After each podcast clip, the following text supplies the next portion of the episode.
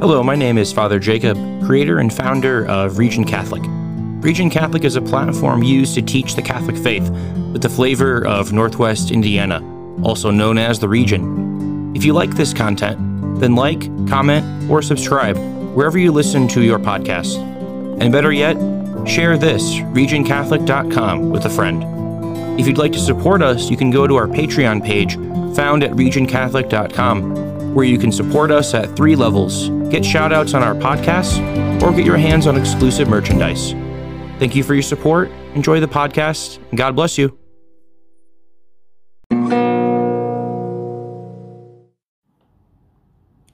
Jesus said to his disciples, Amen, I say to you, it will be hard for one who is rich to enter the kingdom of heaven.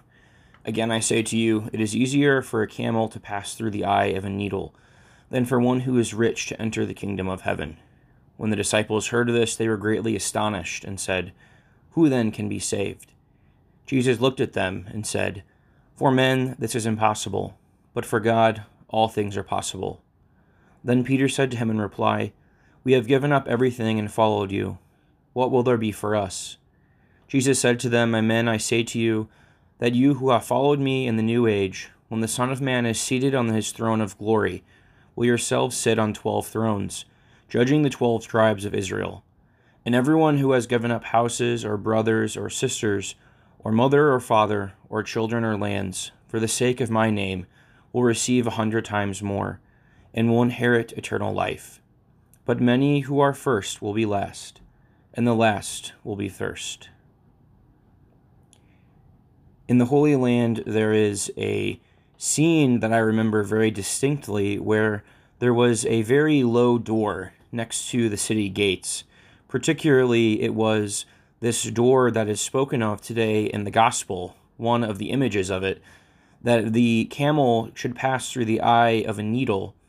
When cities in Jesus' time were being attacked, they would be sure to keep the gates closed, for it would protect the city. And so, in order for traders to enter through the city gate, they would have to have their camel approach this low placed door that would only allow for, say, one camel or a handful of people in at a time, kind of like a choke point.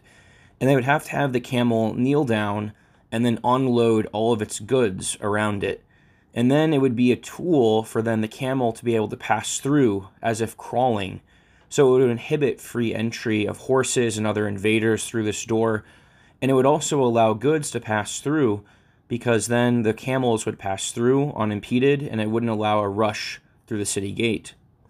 In any case, it was very practical because in this time of unloading, it's possible then that the tax collectors would have the opportunity to count the goods and to take account of what was being brought into the city and to ensure then that everyone would get their fair share.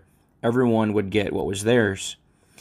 In any case, in the time then we think about this image of being humble, of being made low, of being able to pass through the eye of the needle. In our particular culture that we live in today, we live with abundant things, abundant wealth. And it's useful for us to remember their proper place. For goods of this world are not necessarily evil, they don't necessarily hold us back from our relationship with God and we can see that particular way illustrated in the story of Jesus. On one hand, Jesus came from a very poor background and a poor upbringing. He had a very humble birth, but and also as well, Jesus, uh, his parents, you know, his foster father Joseph and Mary, in the temple after he was born to give thanks, were to give an offering. It was the temp, you know, the usual Jew, uh, Jewish custom. So when they offered that offering, it was two turtle doves, particularly a very low offering, the lowest priced option that would have been given to followers of the Jewish way in that time.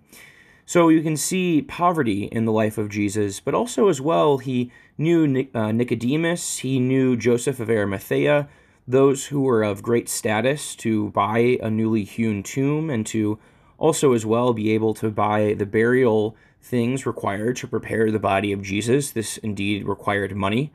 Also, as well, we can see in the story of Lazarus that Lazarus was a particularly prominent status because indeed he had a lot of people to view his body after he passed away before he was resurrected by Jesus. In any case, in these moments of Jesus' life, and particularly in the life of also as well of Joseph and Mary, we can see that Jesus, of course, was no stranger to poverty, but he was no stranger to those around him who had wealth as well, and he loved them, and he followed they followed Jesus as faithful disciples, those of great wealth. So in our own lives, I just remember a story that a priest shared with me. He said in all the funerals that he'd done, in all the wakes, funeral services, visitations, processions, etc., in those moments of taking the person to their final resting place, to the cemetery, there was no U Haul to take with them all of their belongings, all of the things and goods that they'd accumulated in this life. Indeed, no U Haul will follow behind us in the hearse so we have to remember the goods of this world must be in their proper place, that they shouldn't bind us to the things of this world and lead us to sin, but rather be used as tools to draw ourselves and draw others closer to the heart of God and the heart of Jesus Christ. So don't be afraid today of material goods, of material wealth, but rather always use them as tools to draw ourselves, to draw those you love, to draw your friends closer to the heart of God and closer to the heart of Jesus Christ.